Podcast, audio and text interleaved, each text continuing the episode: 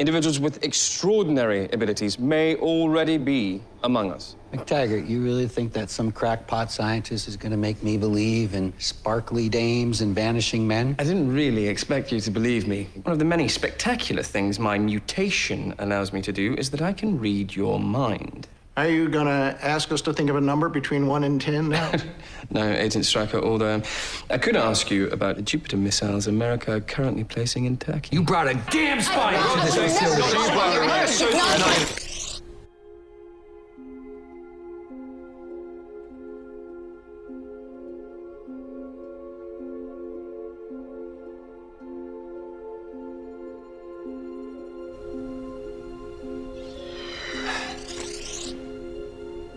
How's that for a magic trick? Best I've ever seen.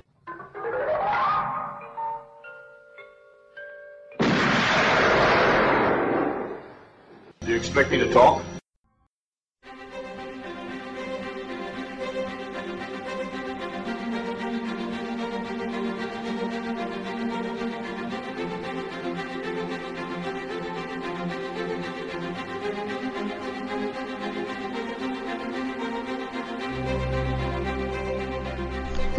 Everybody, and welcome to episode 215 of Do You Expect Us to Talk? I'm Becca, and as always, joined by my fellow co hosts Chris and Dave. How are you both? Good evening, folks. Feeling excellent. Thank you. Are you feeling classy? Yes, you could say you say it's. Uh, I mean, I'm feeling first place. There you are. Yeah. Any puns you can offer there, Dave? I don't know. Someone about me coming first, probably. Um, Men come first. Yeah. Women. Oh well. Um, yes, I um, I feel a little bit happier about what we've covered this week than the last two. Let's put This it is one of the way. high points in the series. Yeah, it's um, in fact I I don't know till we get to Logan, but certainly it's in first place at the moment. Um, I need to give Logan another watch because I've only actually seen Logan once, I think, and had positive yet mixed feelings about it at the same time. But we will come to those in a few weeks. But I, I genuinely can see why people like that film, but really didn't have the same sort of emotional reaction to it as some. So I'll be interested to see how I get on with that on a rewatch with no expectations. My feeling ever since Logan and and through the last two or three they've done as well that and, and in fact right the way back to 2011 is this was probably my favorite X-Men film and I see no reason to go against that yet. I'll, I'll come into uh, onto first thoughts in a bit. In terms of, um, well, actually, you best introduce it first, Becca. Who's in it? So yes, we are reviewing X-Men First Class, starring James McAvoy, Michael Fassbender, January Jones, Kevin Bacon, Nicholas Hoult, Jennifer Lawrence, Rose Byrne, Zoe Kravitz, Jason Flemyng, and Ludger Pistor from Casino Royale, with original music by Henry Jackman. Who, who from Casino Royale? Ludger Pistor, I can't pronounce his name. Basically, the um, the Swiss banker Oh yeah. Okay. What? who goes, "Hello." What the the, the, the the one who could have been pl- the the one that could have been played by David Williams. Probably, yeah. Yeah. Okay. it's, it's it's just a shame he didn't bring any chocolates with him. That's all. No. or um, or the pin code for millions and millions of stacks of cash. Um, yes, with original score by Henry Jackman, scripts by Ashley Miller, Zack Stentz, Jane Goldman, aka Mrs. Jonathan Ross, and Matthew Vaughn, directed by Matthew Vaughn and released 2011. Yeah, I saw this in Canada. I was I was just literally on a way on holiday and still managed to go to the cinema about three times while I was there. Um, I'm trying to think what one of the, what the other films I saw were now. I can't really. I, it'll come back to me, but I can't remember now. Um, so yeah, I, watched this uh, near Toronto, and I wasn't expecting too much from it because it had been. I mean, not counting X Men Origins, it was the first sort of full X Men film in, in about five years. Not much good regard for the third one. And Matthew Vaughn at this point really. I don't think I'd even seen Layer Cake at this point. It took me a long time to see Layer Cake. So, looking back at his career, I'd, I'd seen Kick Ass, and that was it. And Kick Ass is a film I don't like as much as most people do. Um, I, I always thought Kick Ass was okay. it was talked about like it was this groundbreaking comedy and you know really hilariously deconstructing superhero Yeah. films, and I thought it was just fine. And Kick-Ass 2 I thought was fucking unbearable. So I mean, it wasn't it, it wasn't until this and then the first of the Kingsman films that I actually thought this guy had anything to offer. With the caveat, I didn't see Layer Cake until you know the last year or two. So I had very little. Um, I mean, even on the writing team, I saw Jane Goldman was involved. I knew Jane Goldman was Jonathan Ross's wife because he refers to her quite a lot, and I know she'd written Kick-Ass, and Kick-Ass was fairly sharp, but again, I think the problem with Kick-Ass is Nick Cage is the big bad, is the big sort of not bad, but he's he's the guy in the first one, and I don't really like Nick Cage, and in the second one, it's fucking what's he called? Jim called? Carrey. Jim Carrey. And I don't Yeah. like him either. Um, I wanted to like it more than I did because I like the idea, and not only that, it pissed the Daily Mail off, which always makes me laugh. The Daily Mail That's com- always good value. well, they were complaining about the sexualization of um, uh, what she calls character, Yeah. And Oh. which is just horseshit. There is nothing sexualized about her whatsoever. Um, they're, they're not trying to make that a sexual character in any way, and I just thought that there they are, just trying to whip up fucking conservative outrage again. So I, but so I went in really wanting to like it, and I didn't. I just thought it was okay, and if you, uh, no doubt, if you gave me on, on like a stick, a download, or a, or a USB, or a disc, or something at the moment, Kick-Ass, I wouldn't watch it. I, I, I've got no interest in reviewing it. Um, and so that's all I knew of sort of uh, Jane Goldman, although I knew she'd, you know, appeared on a few things and written for a few things. She Uh, did um, Stardust as well, That was. But again, um, yeah, I've- that was a really good film. But then I've not seen Stardust. I still haven't seen Stardust. uh, you so- got to see it and read the book as well. Um, and Highly then you, recommend it. And then you've got um, the the screenwriter was uh, Ashley Miller was known for Agent Cody Banks, which I've never seen. Thor, which I didn't think was very good, and, and probably wouldn't have been long out until I saw this. And then there's a load of like TV. Zack Stentz, much the same thing. They obviously come as a pair. The only thing half decent they've written for, apart from this, is um, the Sarah Connor Chronicles, which I thought was quite promising until the um, until the writer's strike actually sort of k- killed that series much the same way it did Heroes, or at least it destroyed the quality. Um, and yeah, he's gone on to sort of stay a bit of a producer of that. I mean, the the, the score's very good. Um, uh, uh, that, that stuck out to me today. So Henry Jackman, we know, has quite a, a track record for decent scores. And again, I think I'm right in saying I knew his name back when this came out, but I can't think what for specifically. Um, and he's gone on to do uh, g- consistently good work ever since. The cinematographer, again, nothing really stood out with the exception, and it's a big exception, of Gladiator, really. So yeah, I went in with relatively low expectations. I think I was also um, a little bit stung, philosophically, really, I suppose, by the Star Wars prequels. I was always open to the idea of a prequel. And then I went through Steve, three Star Wars prequels, which, even if they'd been well written, had no fucking tension whatsoever, because we just know it's going to end up with some guy in a suit who's evil, you know. So, um, Plot twist. so I think broadly speaking, what I'm saying is M- Matthew Vaughn as a name I just associated with Guy Ritchie. Guy Ritchie's not a director I have a great of, lot of time for. I certainly don't have a lot of time for all this fucking Cockney hard boy bollocks. That, that that stuff has always pissed me off, you know. Um, so I, I really don't like any of that. Plus, you know, he's been known to cast Vinnie Jones, which is just a no-no. I mean, Lock Stock. Everyone raved about Lock Stock, and whilst I found Snatch quite funny, I really didn't like Lock Stock. I just thought it was a terrible film. He was in one of the previous X Men movies, wasn't he? Um, yeah, so I'm Juggernaut. Bitch. so yeah, what I'm saying is the the director had less pedigree for me now uh, then than he does now. So I went into this with very low expectations. What about you guys? uh, Becca, do you want to go first? You can go first this time.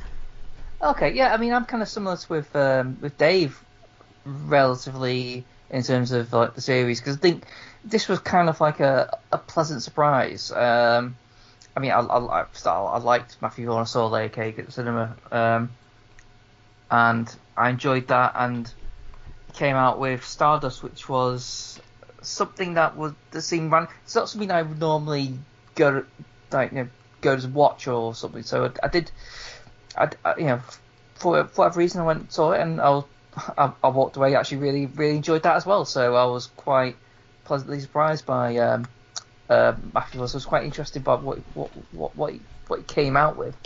Uh, was it was so Kick-Ass was before this was it? Uh, yeah, Kickass I'm- was 2010. Yeah. So And, yeah, and, and so- like I say, I think to just to quickly clarify, I didn't dislike Kick, Kick that film, but it is No, talked I about mean, like- like it was genre defining. And I, I, I- even heard podcasts where I respect that podcast to this day, and someone said, "Oh, I, I've got a new favorite movie," and I'm thinking, I, I just saw nothing in it Well- to grab that sort of reaction. Which, which podcast was that? That was a slash filmcaster, though the the presenter who said that left that show about eight years ago, so it's none of the current team. Fair enough. Um, Um, yeah. so I mean, I mean, what I mean, I, I do, I do like Kick-Ass. So I'm not actually seen it for a good while.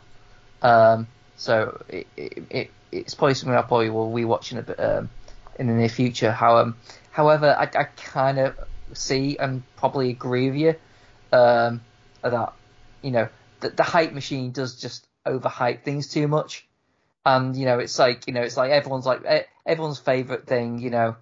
Um, you know, I mean, it, it, it, it, it's it's it, it's it's flavour of the week, and whether it's actually, you know, whether it's actually worthy of it or not, it's kind of like. I would you know, liken it, to does- Deadpool. I would liken it Yes. to the reaction to Deadpool, but what I would say is, whilst I don't rate Deadpool as high as some high as some people, I would say the first Deadpool is unquestionably a, be- a better film than Kick-Ass. I, th- I think the first Deadpool gave me one absolutely brilliant first watch. I, I didn't like it on second watch very much, and I didn't really like the sequel. I really only had like one Deadpool film in me. But Deadpool at least gave me one great viewing. Kick Ass was always like, what's the fucking fuss about? It's alright. Oh, what? A 10 year old's fucking swearing? Is that what you're getting excited about? Yeah. Yeah, I mean, And also, Super had come out before it, well, which yeah, is the same fucking concept, and yet they're all wanking off about what an amazing idea. It's like it was done four years ago. well, yeah, I mean that, that that that was kind of like some of the hipsters were saying that. Well, you know, uh, They loved I, it. yeah. So I don't, I never really got on with Superbad. I did. Some, some, some- something about Superbad just like sort of a bit too. I don't know. It was just a bit too much and not and a bit uneven. A bit. I don't know. It just felt a bit like. It had two funny jokes in it. One was McLovin, which was like undoubtedly funny, and the second one is a bit grim, but it was funny when he got period blood on his legs. And apart from that, the film is not fucking Oh no! funny. You, you, oh, sorry. That's, that's, it's that's, that's super bad, isn't You it? said super bad. I thought you were just Kick-Ass, talking. sorry. Well, I thought you were talking about the genre in general. No, sort of gr- what's um, oh, what's that film? What, what was that film again? Was it Super? super? Yeah, that with Rainn Wilson. Yes. Yeah. Sorry, that, that's what I meant. Sorry. That was a different film Uh, altogether. And, and Yeah. apropos of nothing, I agreed by saying period blood on a bloke in a different film was funny. um, yeah. Dear, sorry. dear. Right, moving on. Yeah, uh, yeah, Dave was wondering like, why the hell is he talking about Super? I went with it though. I thought he's got a point. I'll go along with it.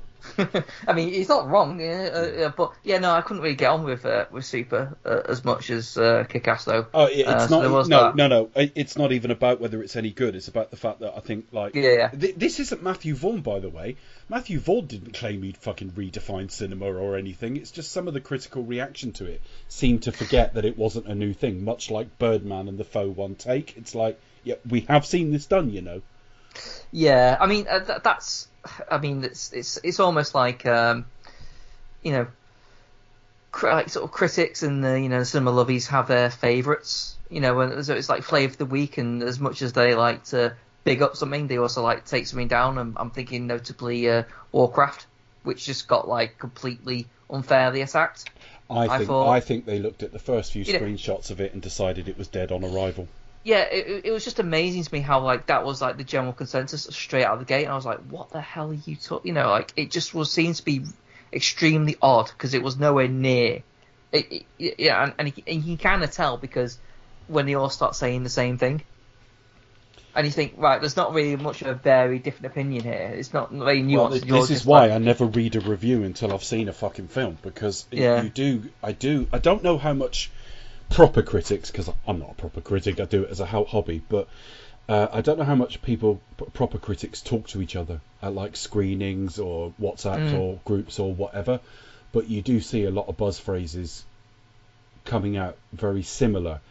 And I mean, we've all done it. You will do it by coincidence now and again. You'll you'll notice a, a similarity to a film or something a, about a theme in a film will make you think of something, and then, funnily enough, you will read that in a review. But I know that I know unconscious plagiarism is so easy to do, particularly if you read a review that does absolutely mirror what you thought. You you will end up Ah. if you're not careful just pinching stuff from it. You, you know, you know what it just reminded me of, Mm. and it kind of pissed me off. And it's nothing to do with the film itself, Mm. uh, but Shaun the Dead. When that film came out, I mean, obviously everyone was jizzing over it, and rightly so. It's a good film. Oh, it was you know, brilliant. but again, yeah. that, but, but that's that, but that, that's that, like you say, was another thing. But that that term, like ronzom-com, I thought that's god awful. That's terrible, wasn't it? It was and, and, and, cringeworthy. and, I'm, and I was like, am I? And, and they really sort of lead into the fact that, like, you know, it's a comedy, you know, and and uh, and and it's got zombies in, but it's also like ro- ro- romantic. It's like a romantic comedy. It's like, it's not really though, is it? You know, you know what I mean? It's not really like a romantic comedy. In any, Mm. any, and it's just, it just felt way too gimmicky. Um, I, But anyway. I, I frankly, because we all get it wrong, and some, sometimes you write things in a hurry or whatever as well. If I'd written that and it had gone live, I'd be cringing the next day reading it back. I, I wouldn't rule out writing something that fucking bad, They probably look at it now and think, but I would look back at it the next day and go, "Oh my god," because it is terrible. Yeah, but when you just fly off the seat of your pants just for like, you know, just get the wheels yeah, moving. you can. yeah, Yeah, I, I'm sure I've written things factually inaccurate, a bit cheesy, wrong. I probably repeat certain phrases as well. But if I'd written that, I'd be really embarrassed the next day because I just think like you're either funny or you're not. If you're straining and trying to be funny, then you're not. it's as simple as Yeah. that. It either comes to you or it doesn't, and that's that's somebody trying too hard. But yeah, but that was a term that constantly get thrown about, and also not not just like, it it was everywhere, and and everyone was saying it. It's like, oh God's sake. Anyway, uh, uh, anyway, well, that's, that's enough for that. Um, Matthew Vaughn, yeah. Uh, so I quite enjoyed uh, uh, Kick-Ass, even though I, I kind of see Dave's point about it, the the over hypersization. So it was kind of, I was like, I was kind of um, looking forward to it, but also with my with, with my you know again with my uh, expectations kind of lowered just because of like you know X Men just it felt like a dumb thing. Go, going back doing a prequel wasn't isn't usually the typical thing. Usually, usually expect this thing to be like, oh, they tried a prequel, didn't quite work out, but you know, it it, it might be worth something. Um, particularly when like it was all it, was all done in the rush as well. It was all like Eleven Like- months. Yeah. yeah. I think what I was Um, going to ask, just as a point of discussion, is can we think of any truly great prequels? Now, technically, Temple of well, I don't love Temple of Doom, but Temple of Doom is technically a prequel, but that just seems to be to get around the fact that Marion's the one he's meant to be with and all the rest of it. The fact, and it's a year earlier, it's in the same era, so I'm not counting that. I'm talking about where you take an established property, known chari- characters, and do like younger versions of them. Has that ever really worked? Star Trek, Star Wars movies. No, it didn't work in Star Wars at all. The No, prequels were know. god awful, Exactly. and even Um, and, e- and even technically, the reboot of Star Trek Star Trek wasn't a prequel because it went into a fresh timeline. This sort of does a couple of entries on from now, but this is at, at this point meant to be Patrick Stewart and Ian McKellen the early years.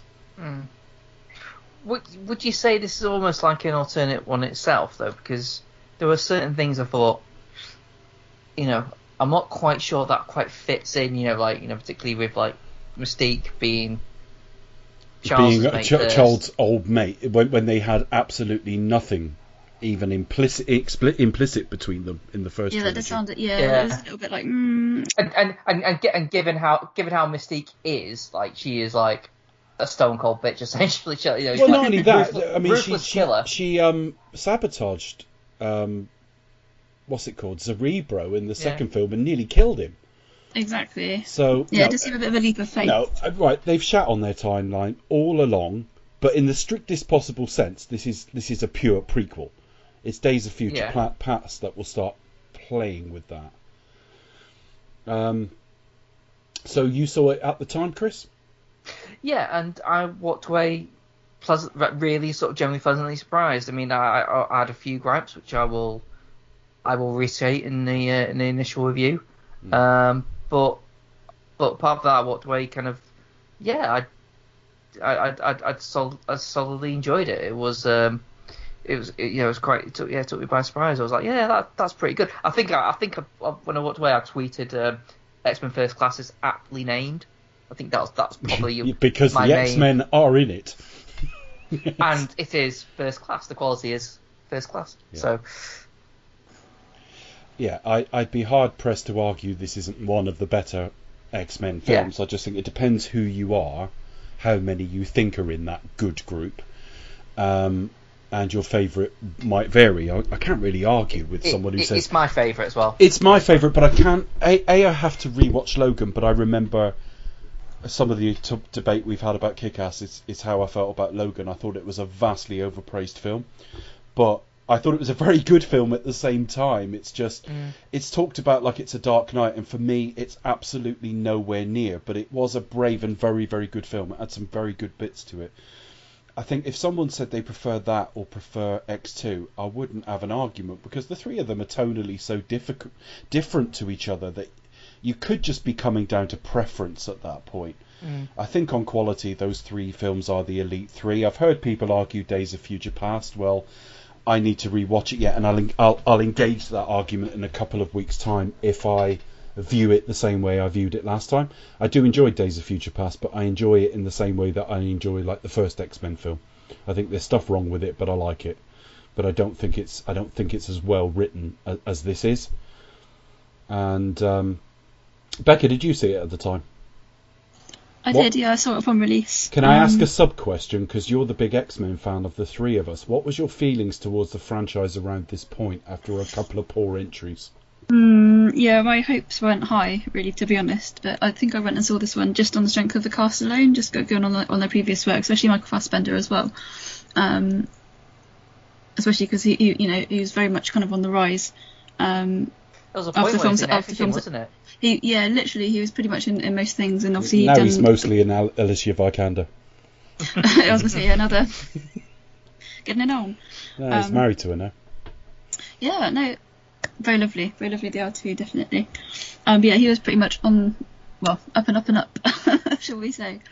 Um, and then I remember after this, there was a huge. Obviously, there's that scene where you get, you know, you managed to hunt down the Nazis to a bar in Portugal, wherever it is they've gone to. No, And, and the Bond fan in you came racing to the surface. It really did. I said, Yeah, oh. too.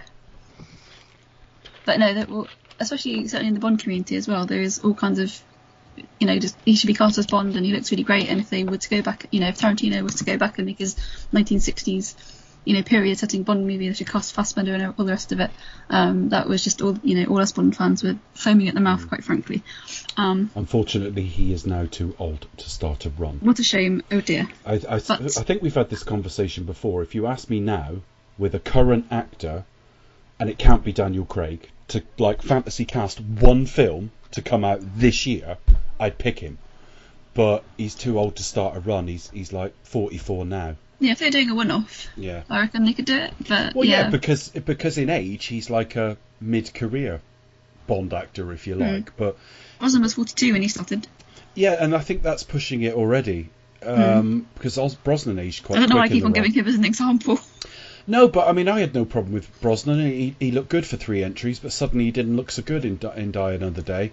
No, Roger Moore, Roger Moore looked pretty decent for three entries, and then just looked too old. I watched half of Octopussy last night because I'm doing the rewatch, and I'm not going to go into Octopussy again. But ju- just on his age, my partner who I'm watching with, she goes, "God, he looks so old." She'd never seen it before, and of course, four weeks ago she was watching like Live and Let Die. She couldn't believe it. it's the- not the same man. And I just said, well, next week he'll have a, he'll have had a bit of cosmetic surgery. That little bump by his nose will have He'll have a gone. mole removed. Because I'm one of the few people who thinks he looks better in the last film than the penultimate film, but he's too old for both of them. So yeah, I would I would hesitate about the wisdom. I mean, people, oh, you've got to be Tom Hardy, and it's like, the, No, if, it hasn't. If you haven't thought about it and you like the idea of Tom Hardy, I'm not going to argue. He wouldn't be my choice. I think he's too short as well for a start. Um, but Making it taller. yeah, but I just think He can act in a geological I know, but everyone goes, well, Craig's only five foot ten, and I'm like, yeah, but he's an outlier. How far do you go? they can't just keep getting shorter every time, otherwise Chris will be fucking the next Bond. They'll, they'll cast me. Not not fucking the next Bond, the next fucking Bond. Um, and I, I Sorry, just, you're not telling us. I just think like you, you go six foot and over, generally speaking, and Then if you Bond is less on- if you get an absolutely outstanding outlier once every couple of generations, then maybe. But I mean, Tom Hardy was born in what seventy seven. So was Fassbender. They are too old. If the next film comes out, even relatively quickly, they're going to be like forty seven on debut. Too old. But there's no doubt when he made this, he would have been thirty three for most of shooting. And I just totally, if if they'd been sort of starting a new Bond that year, he would have been perfect, wouldn't he? Yeah, because the, the, the, there was, especially in the first half, um, there was definitely like kind of that cool, especially in the '60s era, you're gonna get that really cool, cool kind of um, sort of spy kind of fight, you know. So he's you know because he's a man on revenge as well, Yeah. and And also, on a mission. and also in the second half, he does go more Irish, and I have no idea why Yeah. that happened.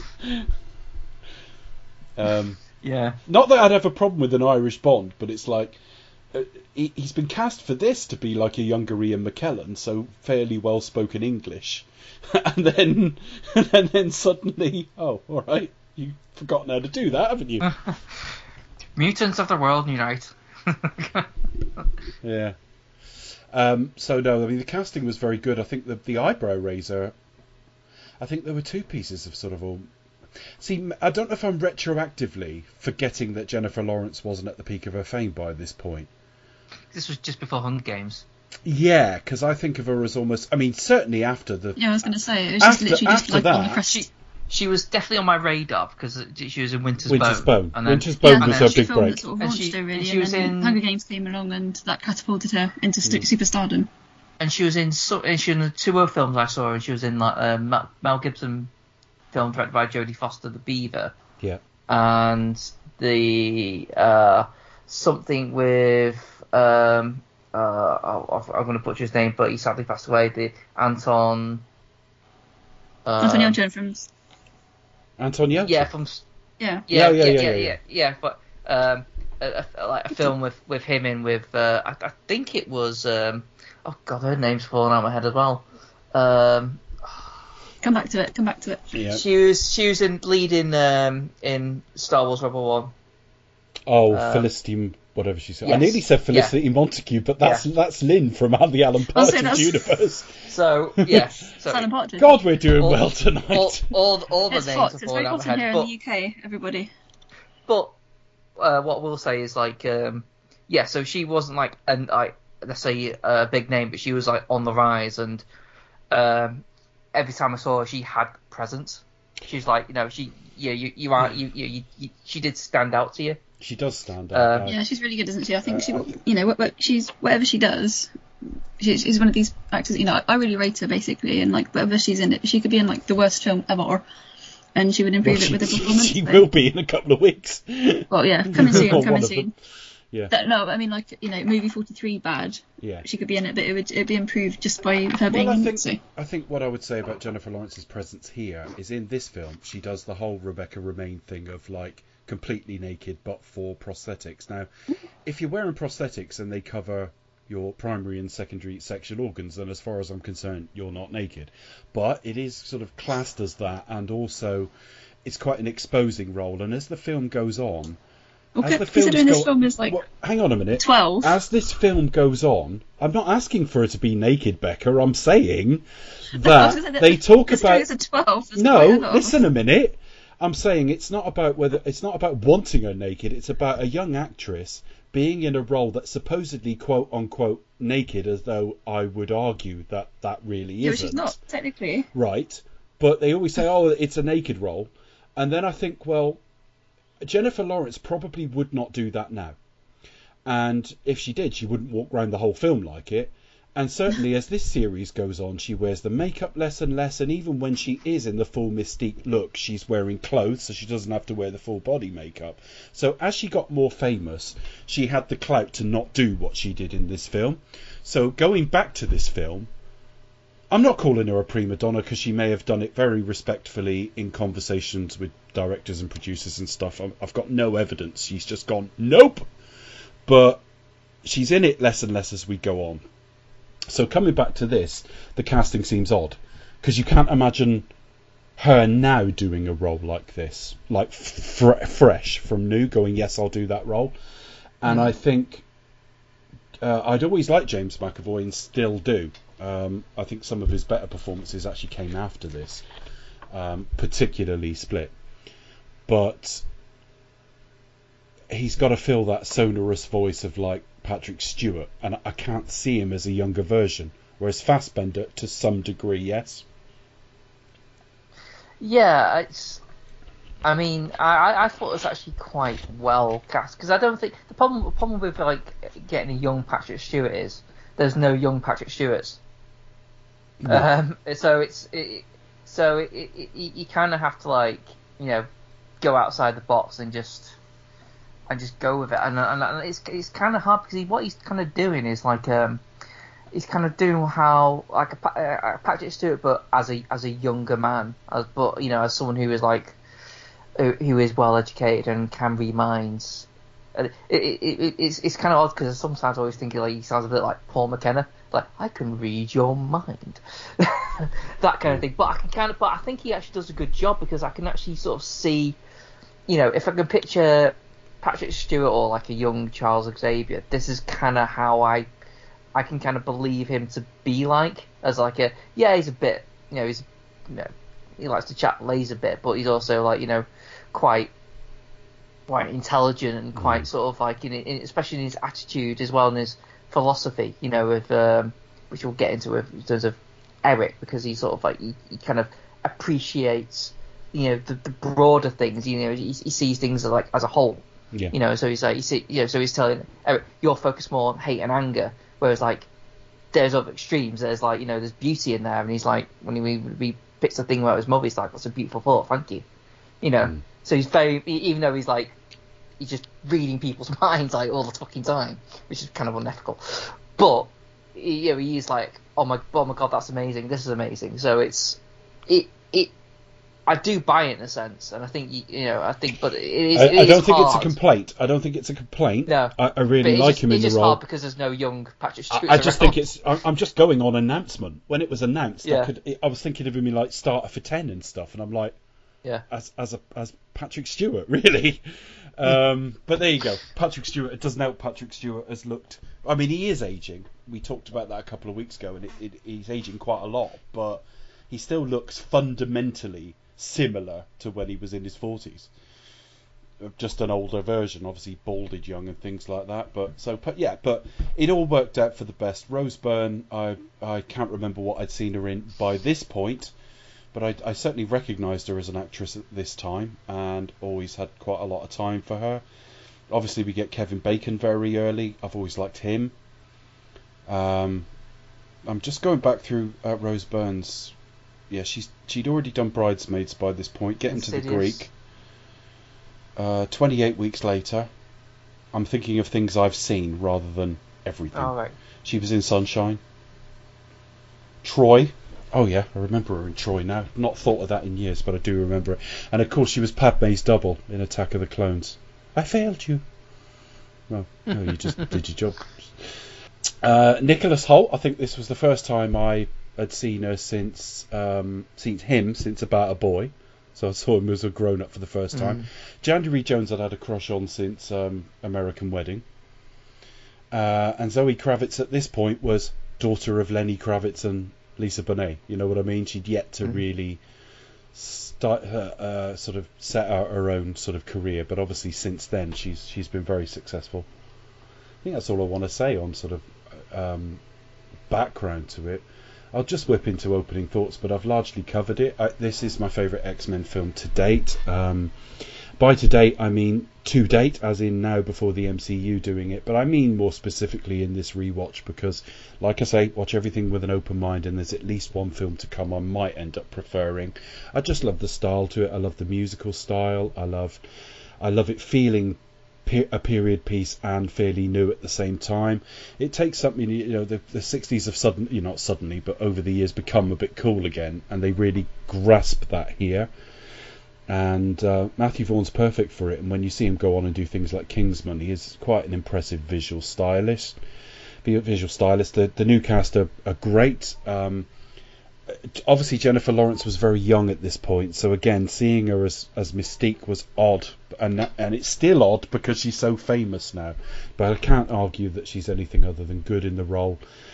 Uh, both our main male leads are terrific. I think Nicholas Hoult plays it really sort of internal and very different from. He, he doesn't really sell as a young Kelsey Grammer, but you don't need him to.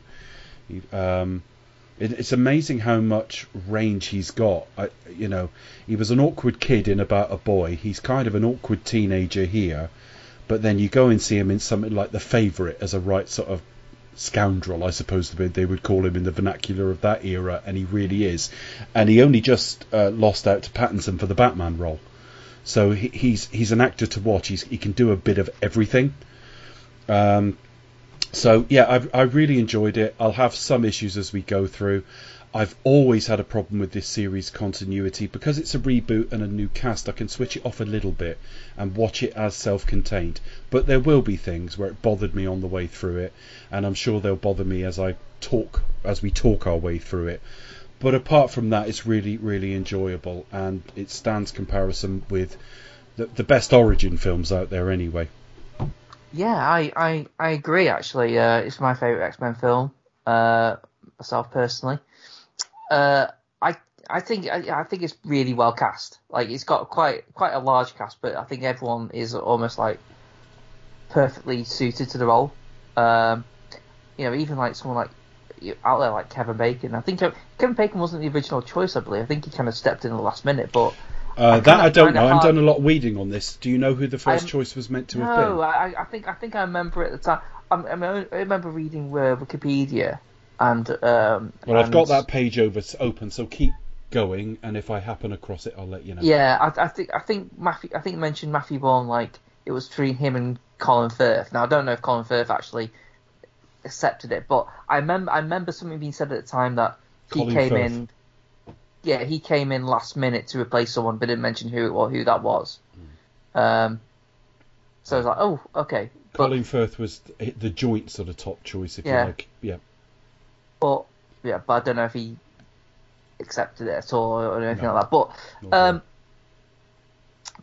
but I think, but I think he he, he, can, he kind of like nails through the he, like you know I'm trying to think who else could actually pull that off like this kind of like suave like debonair, yeah, but highly evil, like like sort of person, like almost like bomb villain. Um, but but also have his also have his little stint as like as a mad German scientist almost. Like it's like he pulls it off really well. Yeah.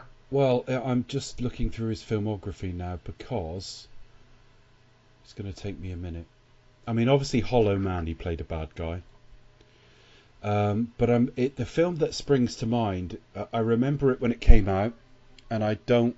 Obviously, when I get to the subject matter, it was never going to be a financial hit, um, because it's a difficult subject matter. But he made a film called The Woodsman about six years before this, and he was like a child molester who's like back, uh, sort of on parole.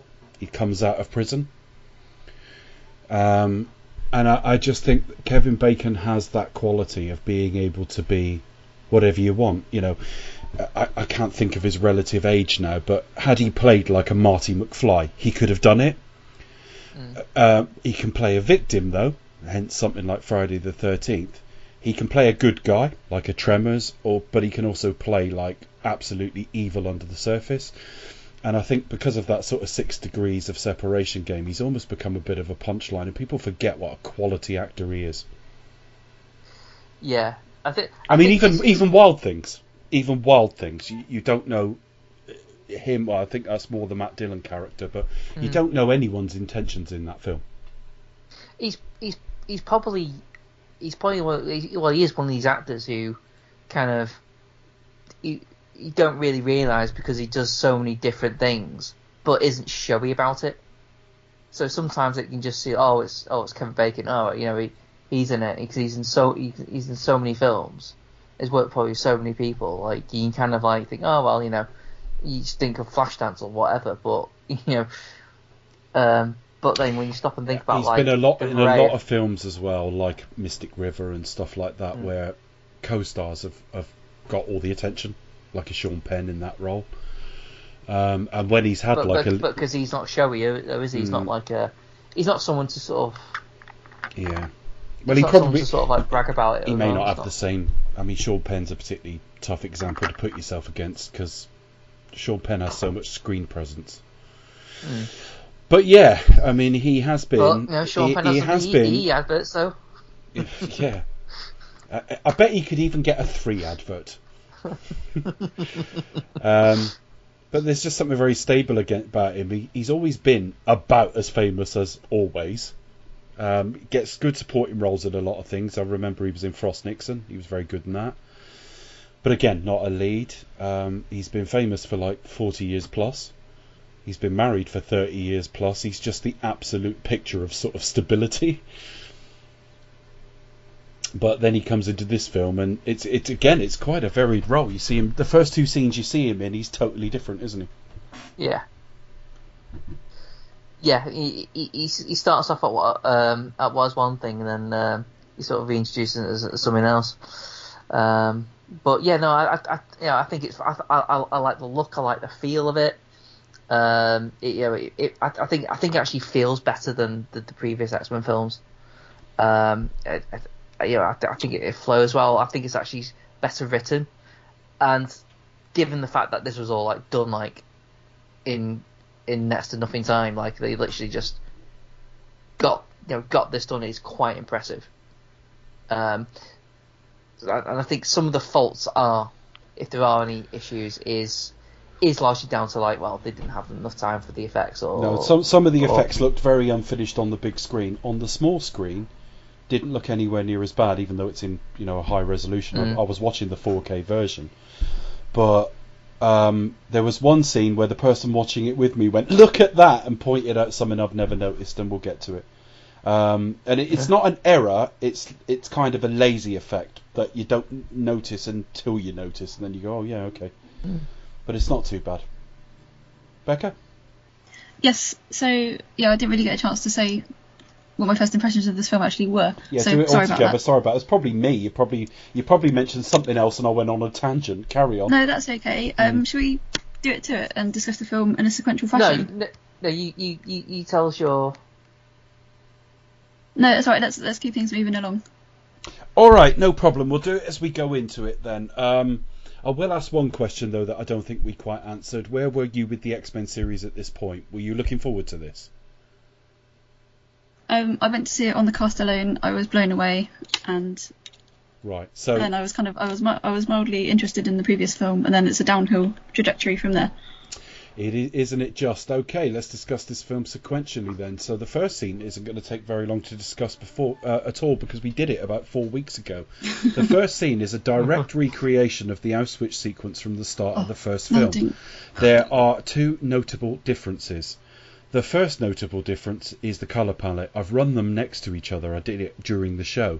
And this has a slightly warmer colour palette than the first versions. Warm is the wrong word. It is still Auschwitz, but it's got a browner um, tint. With the original was very steel. Um, so it, it's warmer. Right? Warm isn't a word you want to associate with where they are, but it is in keeping with the fact that where we're going is going to be much more colourful than that first film. The other difference is every time you get a close up of, of the boy or his parents, obviously the actors change because they've got to go on and do another scene with that young boy, and the original boy will be now 10 years too old to do it. So the parents are swapped as well. I think that's probably because the mother has to be brought in in a while. But every other shot is as from the first film, but just recolor timed. Yeah, it's the same sequence, isn't it? Pretty much, as I say.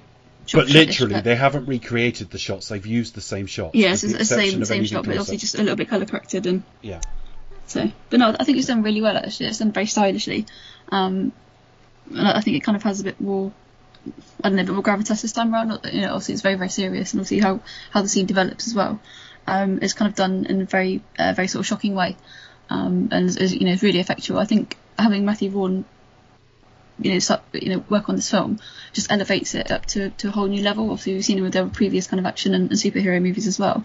Um, but I think there are you know lots of clever flourishes here that here and there, um, especially with this this scene, especially between the young um, Eric Lehnsherr and um, Kevin Bacon from the EE adverts. Um, you know, is done in you know a really kind of twisty turny way that you didn't expect to see. Well, yeah, he's taken up to see Kevin Bacon. There's two things I like about this. Firstly, it's shot. Um, Bacon on the right, Mag- Magneto as he's going to be, Eric Lehnsherr, the young boy on the left, and we can see a window and everything else. But when we get the reverse shot, it's full of it's full of all this like Torture torture, chamber. equi- yeah, torture equipment and stuff. And he's just trying to get the boy speaking in German uh, to get the um, to move a coin he's got on the table. That coin will become a thing uh, through the series See it and later on through this film, film. Absolutely. Um, and he's just trying to get to move it. And again, this is quite instructive because there's a tragedy to Magneto. There always has been, but they, this film plays on it more. I don't think we'd ever had tears from the McKellen version. We do from the Fassbender version at- later in the film. But again, not hysterics, just a, an inner sadness, which is just kind of coming out in the form of some tears It's very sad. and but also when you think he's going to go on to be the Malcolm X of this scenario, you can understand it that if if mutants have the ability to con- and not only abilities but can control those abilities, you should see that as a gift because he lost his mother because he couldn't control the ability. Yeah. His mother is shot because they think it's the tension and stress that's going to get him to move this because he actually did all the damage outside in in pain and stress and of course after she's shot he's he's shrinking the helmets on the uh, guards heads and all that sort of thing and causing mayhem Yeah, you see everything sort of like crushing and all like the filing cabinets are sort of smushed. yeah Yes, and uh, and Kevin Bacon's ecstatic. uh, yeah he loves that I love how much he's enjoying it it's pretty good fun Yeah. Um, he's really good though. I mean, obviously, you know, he's quite he's a legendary actor anyway, but he's really good in this. I kind of thought, oh, you know, I remember going to see it like first at the cinema, thinking, oh my god, it's just he's going to be sort of really slimy and just, just, you know, Well, he comes off as, cringy, yeah, but, but he comes off as a total oddball here, and when you next see him, he's all Mr. Suave on his yacht. Exactly. Yeah, he's like, oh, Mr. Bond, I've been expecting you, and you just think, oh my god. But actually, he's fantastic. He's fantastic. You know, he's yeah, as I say, he's he's one of those. Yeah, he, he can do like all all genres. You know, all, all sides. Now, I think we could be getting to Chris's first problem with the film. Um, part of me likes this. Uh, firstly, I, I do wonder why Xavier maintains an English accent, though. Um, because he's yeah, there's, I've got a comment about uh, uh, accents coming well, up at the end of the show, chi- but it's, a it's all accents a go go in this movie. well, he, as a child, he's already in Westchester County, New York, in this mansion. He's obviously why he's got a bloody English accent. I know he's distant from his parents because the reason he he catches out the, his quote unquote mother as not being his quote unquote mother is the fact that she's friendly and warm and in the kitchen. um, his mother's there offering to make him a sandwich or whatever it is she offers him, and it turns out to be Raven, uh, the woman we will come to know as Mystique as a young girl. Raven Darkholme, and Yeah. she's just looking for food. And then he sort of says, you know, you never be scared, uh, need to be scared again, and she gets to stay and live there. Which makes me wonder where Yeah, his well- actual parents are that they're all right with this. Yeah. I Yeah. was like, I- hold I- on a well, well, it's a bit well. Who's who's any of the Guardians are, or like, or, Where did she come from? Like- What's going on? yeah. I mean, if you had a child and you got home from into this nutshell. if you got home from work one day, and you're like ten year old kid and invited someone to come and live with you, you might have some opinion on it. Yeah. You'd be like, I'm not, not, not too sure, you know, especially like, I'll be, plus, are they aware of, of this mutant thing as well? No. I mean, that's not really established. Um, how do they feel about it? I mean, one of, one of the one things I did pick up on, like, sort of straight away was like, the, the opening bit, he's got a picture of Albert Einstein. On, on, on his bedroom cabinet, it's almost like he's like that. That's his poster. That's his like, He's you know, my like hero. um, that's my. I, I, I thought, oh, come on, really? I know it makes me Albert laugh when they're smart. They've got to have those sorts of things on the wall. yeah. Whatever. but yeah, um, but yeah, honestly, I, I don't my I think accepting like as I know this is kind of like a this is a prequel, but also accepting that this is like also a different take on it. So Yeah. I think if you if you just like go right, well, okay, well this is like not leading up to Yeah. X uh, X Men. This one, this is like a a different interpretation. it's fine. It's not a big deal, but obviously, I don't know how what the what the relationships were in the comic. We'd said this to start with. We, we're not readers of the comic. It would be quite easy to look it up, I suppose. But this whole brought up with Charles thing that might be a retcon to bring it closer to the comics. It might be a retcon away from it, and we wouldn't know any different. But it doesn't fit with the first three films. But it's not a deal breaker. You know, Charles Yeah. uh, Charles later on in, in, in life is going to be surrounded by people much younger than himself, and the only person he was friends with as a younger man is going to be distant. You, you, you need to give him other people to play off. And Mystique has not been explored. Well, I thought Rebecca Romijn played it absolutely perfectly. You didn't get under the skin much in terms of finding out much about her. Um, so next we've got Bond audition take one. Yeah, so um, this is like Eric sitting down playing with the coins. He's still got that coin that he couldn't move, Yeah. and it's and it's like you know it's going in between his fingers and flick, and then like, and moves it basically sort of flicks it in straight into um uh what what's his name? uh, His character Eric Lehnsherr. Eric? Uh, no, no, uh, Kevin Bacon's character. Oh, Sebastian Shaw. That's it. Yeah, he he flicks in Sebastian Shaw's head, which uh, will happen later on. Um, Mm. Which I kind of like. Uh, so But then he goes off to so- the bank. yes, got some gold. Again, this has got Nazi over. Now, there's been. I don't know if they're rumours, conspiracy theories, or what you would call them. But it's long been sort of postulated that a lot of the senior Nazis like disappeared to South America after World War Two, and I, I've always thought that was just like stories. So I don't know, but this film leads leans into it. Um, so he goes to Switzerland, still talking German, to, and gets a banker to trace a bar of Nazi gold. Um, and he does it by ripping the fillings out of his mouth. The first dodgy effect in the film, you've got a shot from inside the banker's mouth that looks awful. I was going to say there are a couple of shots, even though this was 2011, the, Yeah. there's many thousands of visual effects.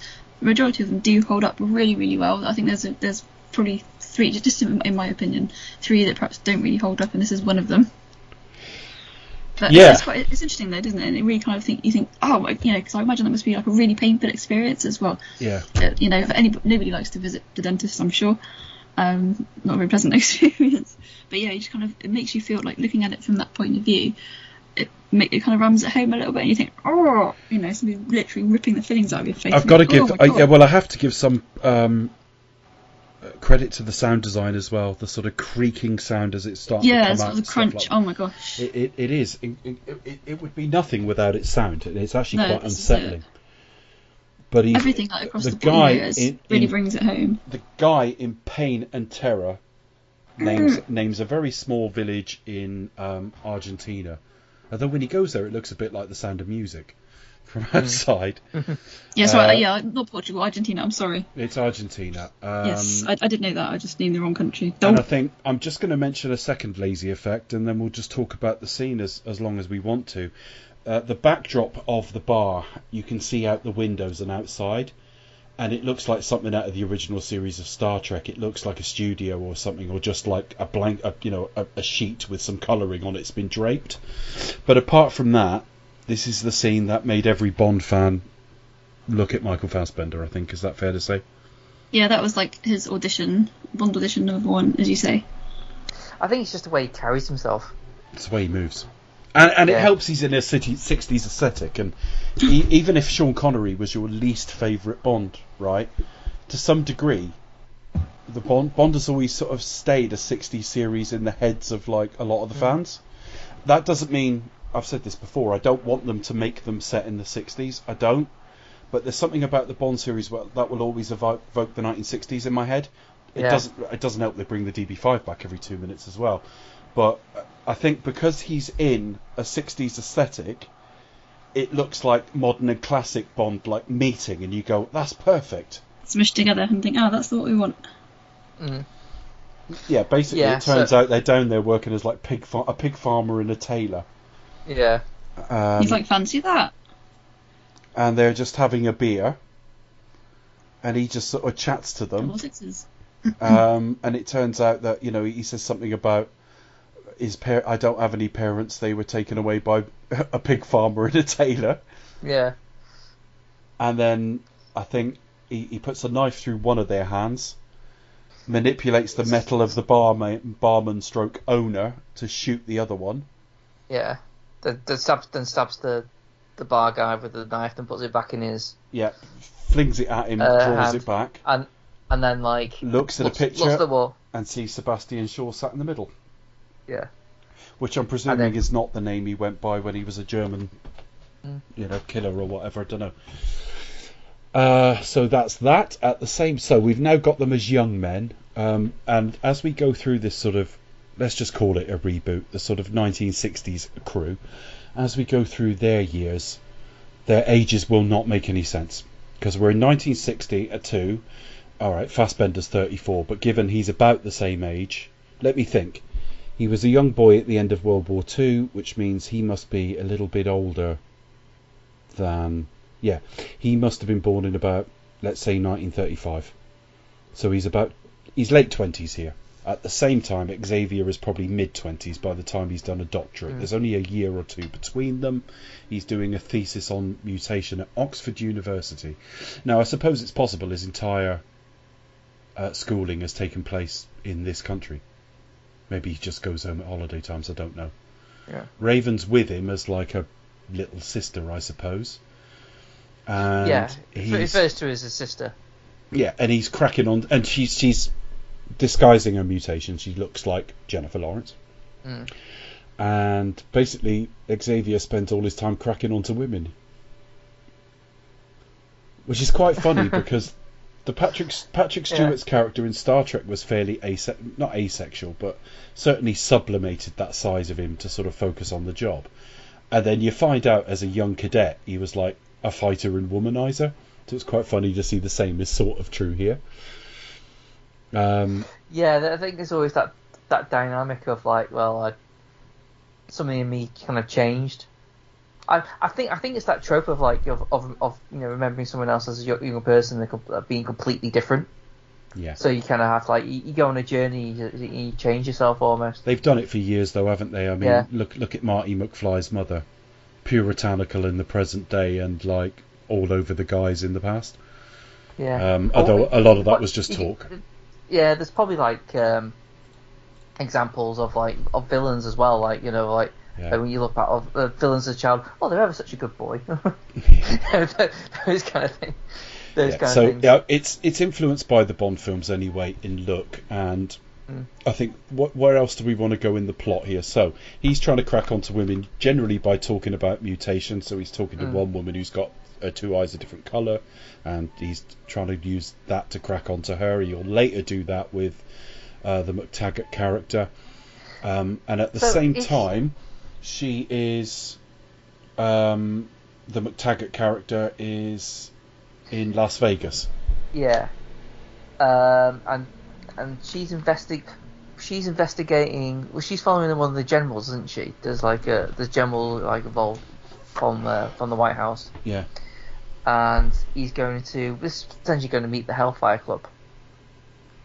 And so she goes in, and uh, well, she like sort of just goes in basically in an underwear. Yeah. Uh, and then, and then I bet uh, this is kind of like at the time of the um, Cuban Missile Crisis, isn't it? It, well, It, it is. I always get confused between that and the Bay of Pigs in terms of timing, but yeah. So this is something to like we do, we don't know what the actual plan. There's something to do like like maneuvering the you know warships or war is it warships or warheads? What they're To trying Turkey. to they're trying to get um, Aaron Pierce from 24, who used to Yeah. look after the president, but he's now a big cheese in the forces and one of the Joint Chiefs of Staff. I'm assuming, um, without looking, uh, he's a high he's a U.S. Army officer anyway, and they're trying to get what they're trying to do is provoke a war because we will find out later that Shaw, she, it, they do it all through like mind reading. Shaw wants to hit the world with a ton of radiation and stuff because that's what causes mutations. So it will make them stronger and kill humans. So, not unlike Magneto's plot in the first film, it's like you mutate or die Yeah. and that's the idea. So they they're trying to influence him to vote for it, to send like a blockade out and get ready to attack, all this sort of thing. Well, first off, I think they're going to put them in Turkey. Uh, they're going to put missiles in Turkey, um, and again, it, it, it is that this is what led into the Cuban Missile Crisis because they retaliated by putting them in Cuba and so on. And much like the modern day discourse, th- these both of these countries talk like they can do something that the other side can't do. We can have nuclear weapons, but you mustn't. That sort of thing. Um, and obviously, she sees mutation for the first time because she sees uh, Emma Frost, January Jones's character, who basically, funny, she's called Emma Frost. January Jones has, has always had, apart from in American Wedding, she's always had kind of a cold screen presence, and I think that's deliberate. She's not entirely likable as a screen presence, although when she plays friendly, she is. Um, but she basically is dressed in underwear, and she has mind reading powers, and she can um, turn manipulate herself into diamond so she can't be and you can't read her thoughts at that point and you can't hurt her really. Um, you've got Azazel there which is uh, Jason Flemyng's character and I believe he is a relative. He may be the father of I'm not sure.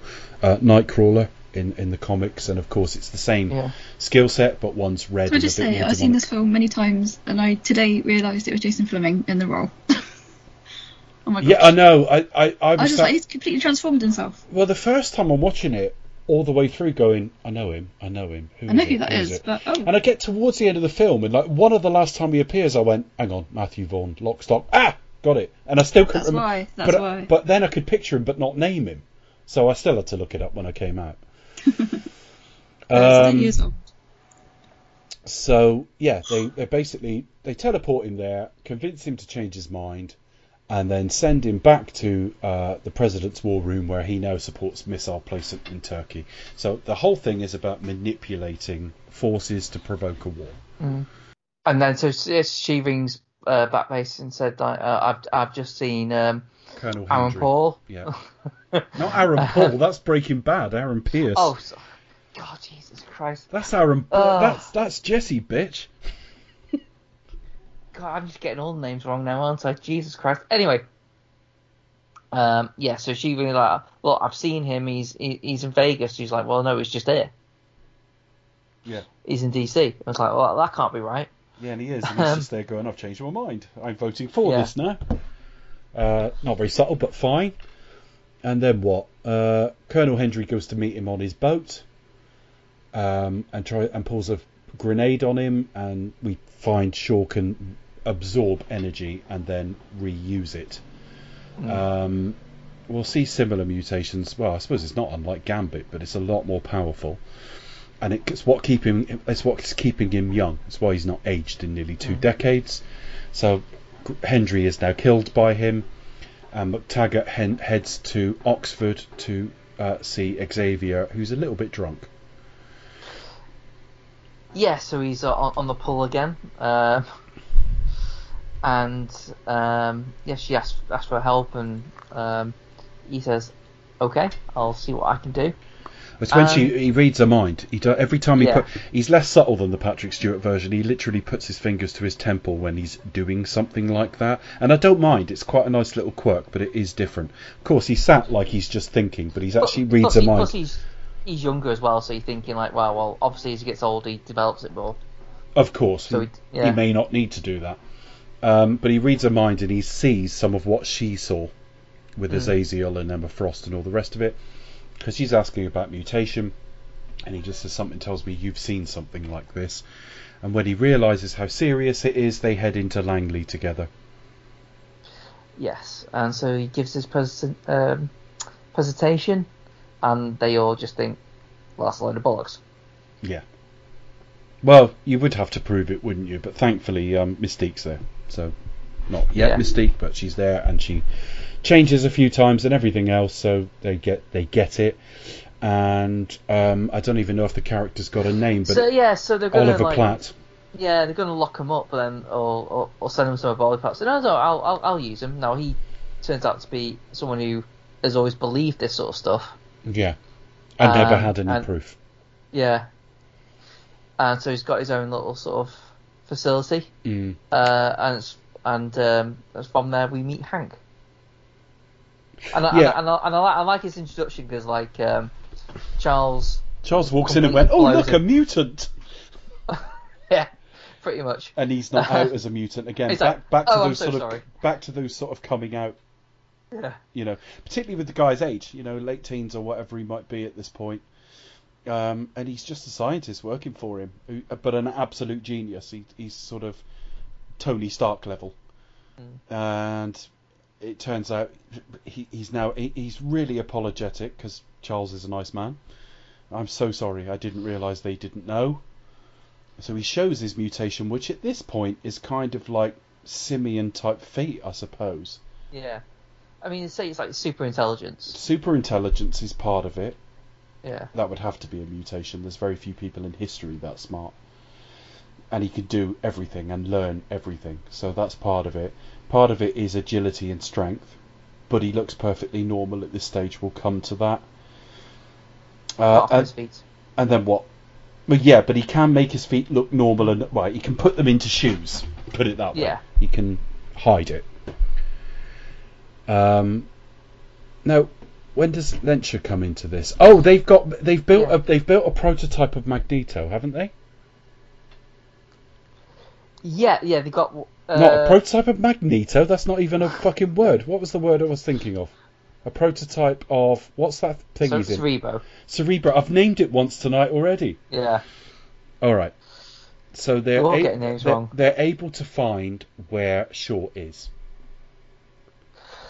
Yes. Um. So that. So that. Uh, but Shaw has his own Magneto helmet. He does. Probably not So- called a Magneto helmet at this point. Yeah. But yeah, Magneto attacks him. Um, Magneto goes there because he's on the, Mm. the hunt as well, and he's been told by those guys he killed where Shaw is. Um, and he has. Um, He tries to leave, doesn't he, um, Eric? He tries like. It's like no, this kind of like you know teamwork isn't for me. Um. Well, and first get- off, he tries to kill him. Then he tries to stop the boat getting away, and eventually. Oh, sorry. Sorry, we, we, we're jumping ahead here. Yeah, Yeah, no, yeah, no. we when- at whole- this point, he's found by. He knows there's a mutant there. He knows two things. He knows that Emma Frost is there, not by name, but someone like me, because I'm being blocked. Mm. And he said, I can feel another mutant. And he looks in the water, and it's Eric. And he kind of saves Eric because Eric is so obsessed he's going to drown trying to stop this thing. They get him aboard. Yeah. He calms him down. And they get him back to the facility again. And then we are on to using this Cerebro to locate mutants and recruit them. Yes, and this is where we get the um, the, you know the, the sequence of uh, of of uh, meeting all the the the first class. Yeah, so um, who's in this class? We've got um, Banshee. Well, I'm talking of the names Yeah. they'll come to take. One of the few clunky names uh, scenes in the film where they choose their names. It's really cheesy. But um, so going by their names, you've got Banshee uh, and Havoc. So Havoc is another Summers. It ain't Scott Summers. I can't remember. Alex Summers. It's basically Yeah. his. I, th- I believe it's going to be like his older brother. Yeah. Yeah. Um, watch how he does or doesn't age as we go through this series, because by Apocalypse he's meant to be about 38 and he looks like 21. You know, um, it's really silly. And and when Eric is meant to be like 60 odd, and his son, it, it just none of it makes sense. But at this stage they're kind of teenagers. Havoc has a similar ability, but it isn't focused on the eyes. It is all to do with rays and stuff like that, and they're going to work to focus that. Banshee has like a supersonic noise that he can break things with, but also fly with it because he can he can use it the frequency Yeah. against the ground. You've got what will become Angel, which is a Zoe Kravitz character who's basically working as a stripper, I suppose, or lap Mm. dancer, and she goes in to dance for them, and she's like, "We know what you are." They show them his ability with metal, and she takes off her top and actually spreads wings so she can fly. Um, she probably uh, you probably get to see her tits as well, but that's unconfirmed. And then who else? Um, What's the guy who Uh, absorbs oh, all the uh, powers? Oh yeah. Um. You're the cab driver. Oh, yes. Oh, it's I'm just looking for it. Uh, Darwin. Darwin. Yeah. Yeah, it, reactive evolution, he calls it. Basically, he adapts to survive. So if he sticks his head in water, he'll grow gills like immediately. Um, if he needs to, you know, turn into concrete, he can. Um, and I think that's most of them. Obviously, Hank we've already mentioned, and that's it. So they, they oh, the other thing is, of course, they do go in to see Logan, not named, sat at a bar. Hi, we're here to see. Go fuck yourself, and then they just leave him. Yeah. Yeah. I- Um, I wish it's a good they- gag. I wish they'd learnt from this though, because they cram Logan in. I mean, Logan has some great stuff still to come. I, I remember liking the next film. I remember liking Logan itself, but my favourite of the film so far barely has any Wolverine in it. And then I look at like Apocalypse, where they crammed him in where he didn't need to be, and I'm just wishing they'd had a bit more confidence. Well, yeah, yeah. So they're all recruited. They sit around and show each other their abilities. Um, they give themselves these names, which is, I suppose, they are kids by and large, except the taxi driver. Um, He's, probably, he's probably young as well, isn't he? Um, and but- they're, they're just training to try and control their abilities. yeah, it's largely oh, done as why a are you here? it's a very 60s style montage. The music is Mm. very 60s, and it's very sort of upbeat. So he's trying to get um, Hank to embrace his mutation and spread his feet and actually run properly. And so, because they're running at the same speed before Mm-hmm. that, he's trying to get Banshee to be able to fly. Uh, No, this is the, the, this this ahead. This is like um, this afterwards. This is at the uh, Xavier Palace. We're still at the FBI place. go on. This Uh, is before yeah, they so, go back. th- so this is the, the round table where they're just basically sort of spitting like you know, getting to know each other kind of thing, and that's when Yeah. they sort of like go, oh, I'm gonna have this name and that name, and they're all like kind of pissed. And when um, Charles and Eric and um, uh, MacTaggert uh, arrived, they're all like pissing around and like not impressed. I, I like and dislike this. I like it because we, we need reminding their kids they do that we they, Mm. they do need need schooling. They do need guidance. It's not just a question of like finding them on the streets and you're away. So I like it, but I find the scene where they're all cheesily giving each other their names really It's- really it- clunky. it- It's also because Mystique is actually finally like letting loose almost because I mean only to sort of like you know being around Charles. yeah, but it's um, yeah. Eric is trying to get her to be her. Yeah. Um, but yeah, but she's like, oh, f- oh, finally I can like you know break loose with like new people kind of thing. Um, so there's that, um, and then where where do we go from there? Did we have a we go a mission on um, in Russian, don't we? Or like a Russian base? Go on, I'm not sure. Like, uh, I, I thought the, I thought the attack was round here. I thought they barely got through that bit. No, no. Um, so that's they they they stay behind, but obviously um, Charles, Eric, and Rose McGowan's character. Uh, I think maybe Beast as well goes with them as well. Um, they, I think they, we. Oh yes, they do go. Yeah, they do go to Russia. Um, Shaw's not there. They go there to get Shaw, but Shaw's Yeah. not there, which they can work out. And Charles is like, I can feel her, so she'll know I'm here. He sends Frost instead, and it's to talk to this. Uh, it's to talk to the villain from Taken Two and the guy who Batman said nice coat to. yeah, Um, and- basically like Hollywood's favorite Russian. yeah, Russian or Bulgarian or whatever, because the West can't really tell the difference anyway. Um, He's just got such a good look. He, he just has that like look It just says Russian. That's the thing. He He's does. got such a good. it, it, it works to sort of what we know anyway. So Yeah. Um, yeah. So uh, um, I love the fact she, she like- tries to charm him into whatever she wants, but she can put images in your mind. So he thinks he's Yeah. like getting fruity on the bed with her, and she's just sat off at the side going pathetic. and I like that. and, and you see him, he's there like you know on his own like. Uh, I, I did get Living Daylights vibes there. Don't know about you, Becca, but the bit where um, at the start where he's like got his head in her boobs, and and he's reacting like no man actually reacts in real life, as far as I can imagine. Um, Cake, borscht. what do you reckon, Becca? Yeah, I would agree. It is a little bit like that scene, unfortunately. Um, yeah, getting the same vibes for sure. It's got a good mal- ba- balance of humour though, because I mean, it doesn't with what's coming with Eric and the tears and everything. It all still works.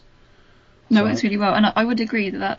I, I don't know the actor's name, but he does pop up as like your token Russian or token Eastern European. I don't know how to general pronounce type it. It's, Character. it's But Rene he plays a similar sort of role in all those sort of films, but I, I know who you mean. But yeah, I can't remember the actor's name unfortunately. But he does seem to play those kind of you know token roles in movies. But he's very good. Very you know he does very well in it, and he's known for that sort of part. But yeah, I'm just kind of like, hey, it's that guy who's played every other Russian character. So I think I, I think the bottom line is here they find out where Shaw is and get a bit more out of the plan because they get hold of January Jones and, and basically tie her to the bed. Um, not quite as sexy as it sounds, but um, basically um, Magneto is just uh, pushes her further and further until she has to give the information, and then she's in um, she's then in custody uh, until late in the film. Anything else at this point? Yeah. Yeah. So she they she's kind of out of the picture to um to a degree, while Sebastian Shaw actually goes um to the FBI base. Um, but it is it is quite an impressive and brutal attack at the same time because you got Azrael just literally just teleporting people in midair and just dropping them, Yeah. and This it's is- just like Th- this is a marvel of tone this film because it, we talk about tonally unsettled and confused films where it's funny one minute and brutal the next this film manages it N- none Yeah. of this is upsetting or troubling but like it feels like it has stakes so i'm, re- I'm, Yeah, I'm really happy I, with I, it I think, I, yeah, I, I think it's almost like the um, you kind of got like the the bounce of like sort of bouncy, kind of happy, and then uh, there's also when, when shit gets real, Yeah. so to speak. It's like, oh yeah, so um, yeah, so we see Oliver Platt's character, um, he he gets unceremoniously killed, um, which which I think to the uh, film's uh, testament, you kind of do feel bad for him. You do feel like, oh, that's yeah. bear in mind this character does not have a name so No. well done yeah you kind of, you kind of thinking, oh, I was kind of hoping he'd be in the film more. yeah, i've always liked oliver platt anyway yeah, He was in a really bad film. Well, I say a really bad film. It was charming in its way, but it sunk without trace. He was in a film with Matthew Perry and Neve Campbell called Three to Tango years ago, which isn't what the name suggests. Um, but he's a character in that, and I, that was the first time he's ever on my radar. And then the last thing I think I saw him in, because I, I often get him confused with Patton Oswalt, although they're completely different sizes and don't look that similar. Um, yeah, Platt's deceptively tall as well. he is very tall, yeah, whereas Patton Oswalt's quite small, but I think maybe maybe they're similar ages. I don't know. He was um, he was the film critic in Chef that really pissed off Jon Favreau and ends up giving him a job near the end of the film. Fantastic that film, I love it. Yeah, so um, uh, it's just ba- uh, they kill everyone essentially, and then try and recruit the the mutants themselves. Um, and Zoe Kravitz's character uh, decides to join. Yeah, And I then, think I uh, saw that coming. I don't know what it is about the character, but there, there was just something that I think there's a it- slight Hollywood puritanical to it. Actually, I think it might be the fact that they found her in a bit of a sleazy sort of strip club, and it's like the film inherently always seems to pu- films always inherently seem to punish people for those sorts of choices. Maybe I'm overthinking I think, it. I think, yeah. I mean, I th- I think because it was set, because Be- it was like Bearman had a conversation, uh, you know, when they were all like palling around. It was like, oh, we shouldn't have to hide, kind of, kind of thing. You know, you know, that's very much like what Ravens are about, and she's very much on the, on that sort of side. So you kind of sort of, it's kind of like insinuated like that's where things fall with her. Um, so it, it is a bit stunning, it is a bit rushed. And there are things in this film that it is, does feel a bit rushed, and that might be one of them because we've only just met her anyway, so you probably get away with it. Could be. Um, but yeah, she she does insinuate like sort of sort of sense of like we shouldn't change, like that kind of thing. Uh, I forget exactly what it was, but yeah. Um, so she she joins um, Darwin and um, is it Alex? They they hatch a plan to kind of stop him, Yeah. uh, but it doesn't work out. And then, It doesn't work. It's to do with like he blasting the window and then it's get out the way and they're going to fire and Mm. it's absorbed quite easily and then just pushed into Darwin and Darwin is killed. That's that's the, the basics of it anyway. Yeah. Which is another character you think, oh, I quite like that. That that seemed like you could do something with that character. Well, I mean, But I, uh, don't, anyway. I, I don't mind the film having like a younger cast. I, d- I don't need to see myself represented in this, and I was a bit younger mm. when it came out anyway. But there is something about the fact that he was visibly older that I just thought gave the film a little bit of balance. But I've mm. no problem. It's one of those things, and it always helps to kill somebody off just to give the rest of it stakes. So no, Yeah. no big deal, honestly. Um, and then um, and then so they so so this is where they obviously everything's just like destroyed. Uh, and this is where they go to like Xavier's um, uh, you know Xavier's like mansion essentially, uh, which turns out to be uh, the well, yeah, school, because they're, um, they're not safe there, so they're finally Yeah. seeing the school. Sorry, I've caught up with where I was, where we were talking earlier. yeah Yeah, then we get some training because they're effect. It's like a Rocky film. They're training for like the rematch. Yeah. Do you know what I mean? Uh, Yeah, not, not got- as literal as that. you got the the balance with the you, you got the stuff with Raven because we not not mentioned like no there, there's romantic feelings between Beast and Raven, um, which you know Raven seems to be like you know got the hots for you know Charles or like feeling kind of rejected by Charles. No, I don't think that's romantic. Instantly gets crushed by gets gets crushed on uh, Beast, and then starts getting hit on by Fassbender. so, um, so yeah, yeah. So, yeah, bit all over the place there, but yeah, there's the, the Faye leans heavily with Beast, and Beast kind of like makes the mistake of wanting to kind of like, no, we want we want to look normal, even though Well, he's trying to convince himself.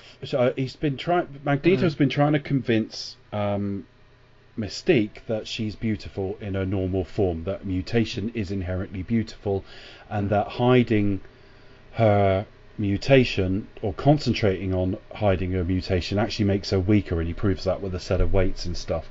So hmm. she's slowly being coaxed into thinking mutation is, is, is right, they shouldn't be hiding. Charles has always been about integration and fitting in. It's not necessarily even being embarrassed by your mutation. But of course, we're also at a point where this is his this is a weakness for Charles in some respects that he isn't his mutation is not visible. So Yeah. it's very difficult for him to get through to Raven because it's like, well, it's fine for you. Look at me. I'm blue. She even walks into him in her normal form without any clothing on because she's always worn clothing around him. And he's like, my God, you're naked. yeah. Which And is he's always po- he's always danced around the the questions like, "W- would you find me attractive? I, I as I, I as I am, and he's like, no, well, a yeah. sister, really. And I tend so I tend to think by um, implication the answer is no, but at the same time it's not as simple as that because um, he, he's right. He can't think of her that way. You know. Yeah. Well, yeah, he, he's deflecting with something that's true, but while knowing But That's that's, not- not, what that's she not need- what- that's what she, not not- what she needs to hear. But he can't honestly say to his younger sister, "Yes, theoretically, I would find you sexually attractive." Mm. So you can see both sides. Absolutely. Right. Let's spin on a bit. Where do we go from there? With loads So, of training this- sequences we don't have to say much about. There's a bit of humour in it. So you've got Havoc trying to control uh, the blasts down in what will become the X tunnel that will lead to Cerebro at some point, but it's undeveloped at this point. So lots of humour with him trying to shoot mannequins and all the rest of it. You've got Banshee trying to jump out a window and actually just landing painfully. You've got Beast learning to run. And then I think you've also got side bits where Raven and um, and, and uh, Beast are at, or Hank are talking, you know, and having almost a romantic connection. But of course, Hank's now at the point that he wants his mutation gone, so he's developed vaccines for both of them. yeah, um, which is kind of Hank basically unleashing his insecurities onto her. Yeah, the trouble is it I almost think- pushes her the other way. She nearly takes it, Yeah, but then of course you've you've got the sort of faux romantic scene with Magneto when she's in the bed and actually he says you're too young and she changes into Rebecca Romijn. um, Hank takes it and uh, initially his feet go back to normal, but then they just blow absolutely o- over and at the top, and he turns into beast as we know, but even more feral looking than the Kelsey Grammer version. Yeah, he, he doesn't quite look right to me. No, he doesn't. then, He- he doesn't. but then he is younger. I get, you know, so you, you do have that. But again, it is Rush special effects as well. and Um, they're, and they're they're going to take off and head towards the Caribbean to Cuba, where all this is. They know this is going to happen. Yeah. Um, Hank is like told, you know, mutant and proud, and he, he has to. He's embarrassed coming in to see everybody, but he flies the craft. He's one of the team. We get um, uh, TV broadcast of the time, uh, the blockade of the Mhm. Russian fleet from President Kennedy. yeah, Shaw is travelling with the Russian fleet to ensure the missiles get there, and they're flying there to stop the Yeah. fleet, stop the fleets engaging, and they're going to engage at the point that the the, the barrier is broken, which it Yeah. is going to be, because the kill the crew have been killed and Azazel's actually doing it. so, yeah. So you got Michael Ironside as the American, um, as the American captain, and Yeah. so they were like about to fire on, on the ship, because it's about to break. And then, but then um, Charles manages to uh, tap into one one of the crew of the Russian side, so they essentially blow their own ship. Yeah, exactly. Thereby- Which which does buy them time because it's totally like they know like what does that mean? Is that a rogue ship or or you know that they they've even tried to stop to stop war?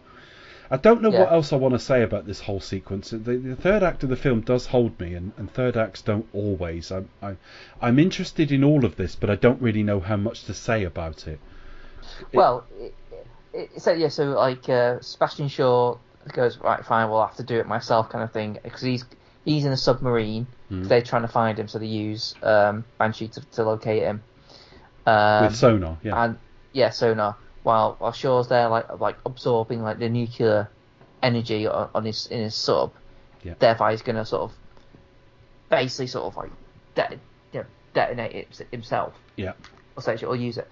Um, so they're trying to like sort of stop Hmm. Shaw's. Shaw's like got a helmet inside this uh, nuclear thing, which Charles can't get to. Um, Well, he can't So get when into he- that room, and he can't get past the helmet anyway. It's a double whammy. yes. Um, so when Magneto, well, when they get the submarine on onto shore, Magne- Magneto manages to get in. Like uh, by this point, everyone's having a fight. Um, Magneto um, sort of goes into room with Shaw, and Shaw they ha- they have a, a conflict, almost like Shaw's trying to get him to join. Yeah, Um, definitely.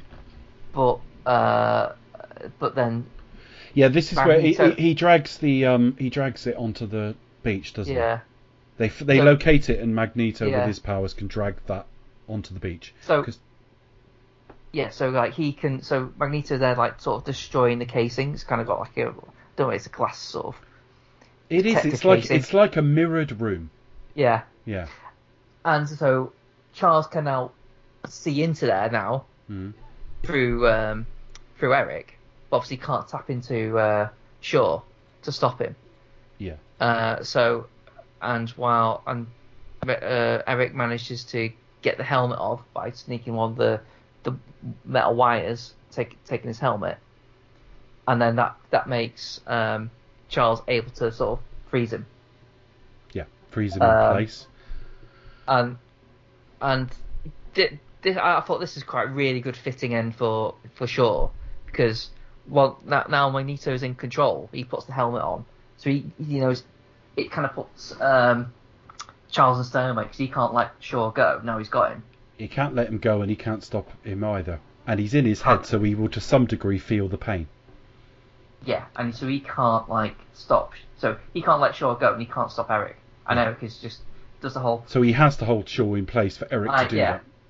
and like he says, I agree with everything, every word you say. However, you kill my brother, so I'm going to move the coin. And basically does the same, like echoes the same what happened at the, uh, the beginning of the film. Yeah, he smashed it It's into like- the middle of his forehead, but it was a picture. Now he does it to the Yeah. real one.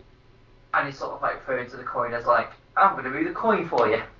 and it's just like, I, I think it's almost like poetic almost.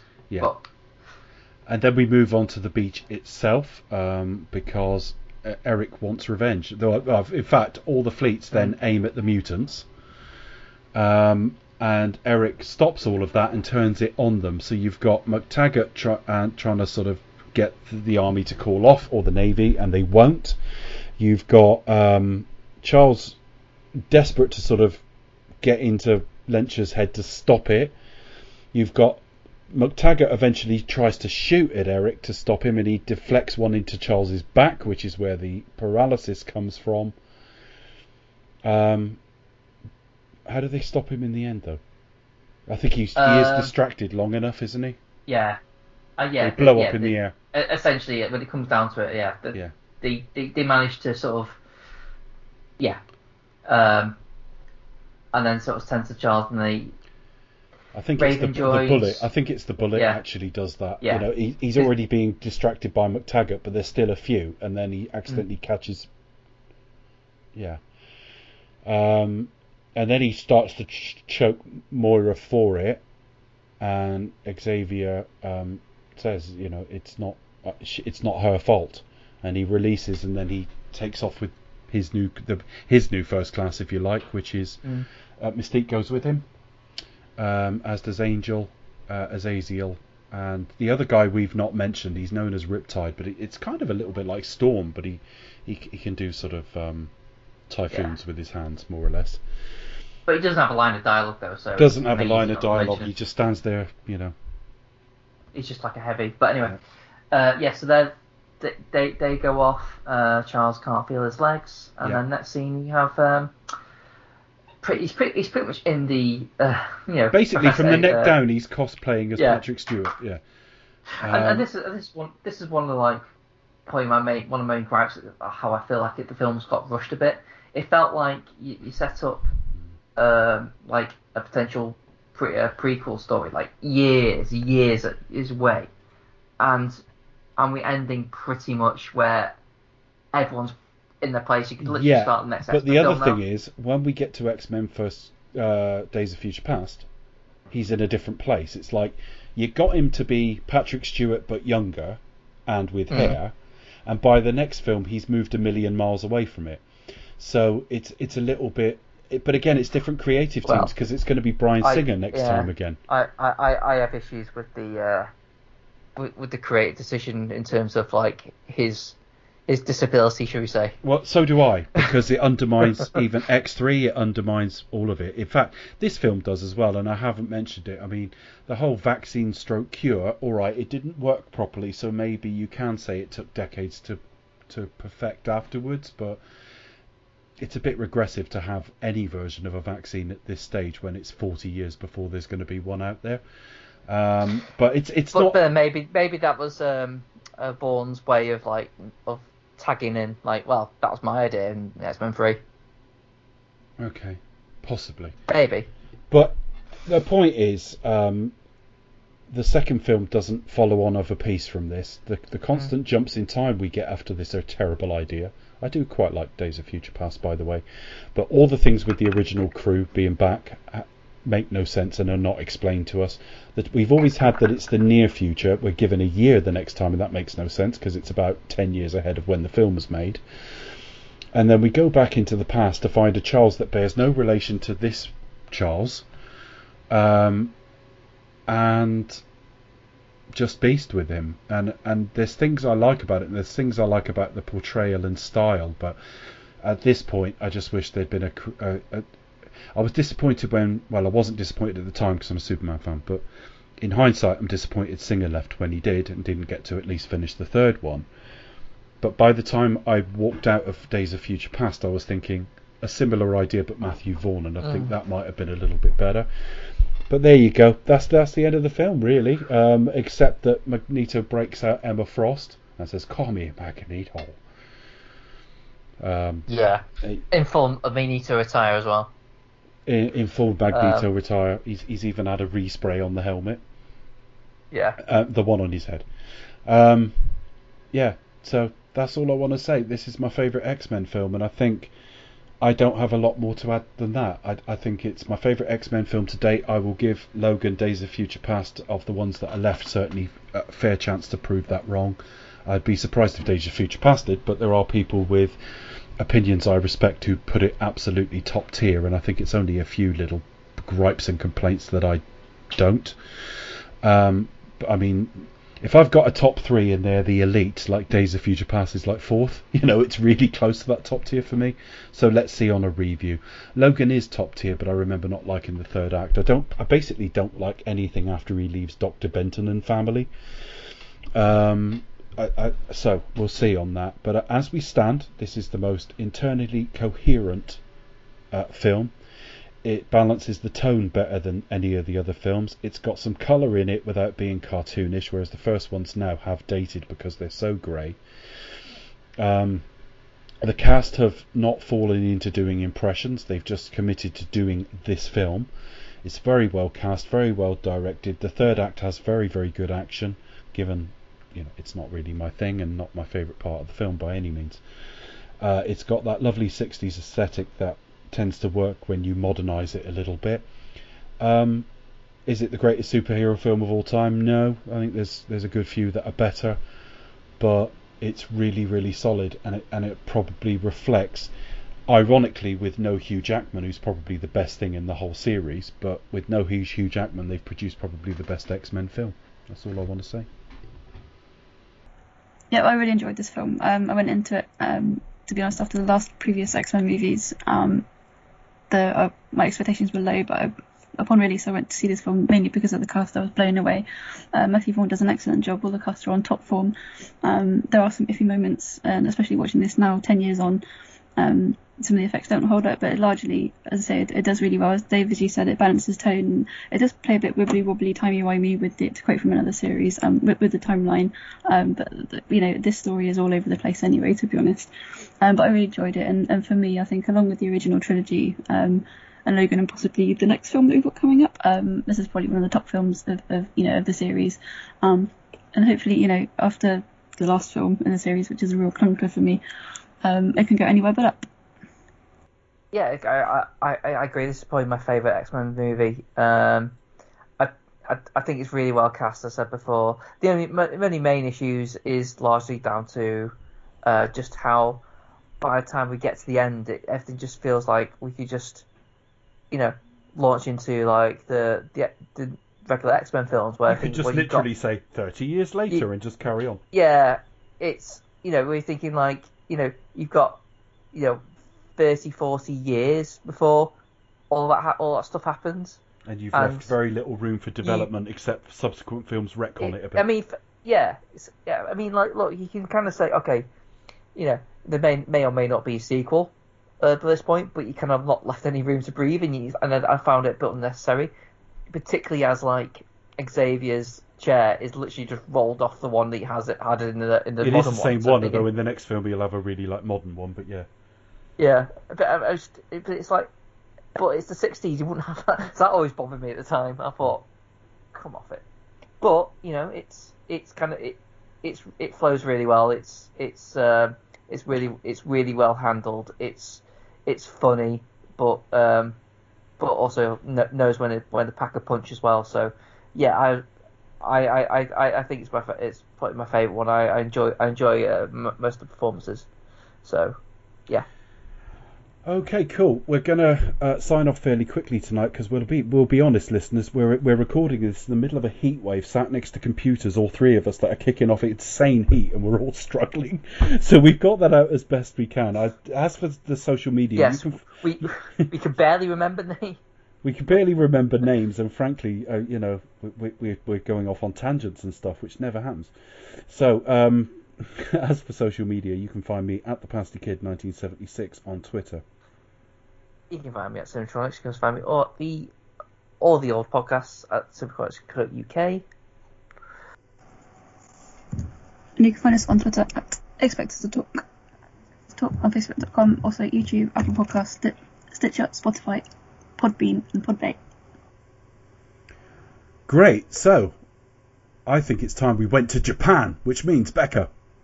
Do you expect to talk will return with the Wolverine.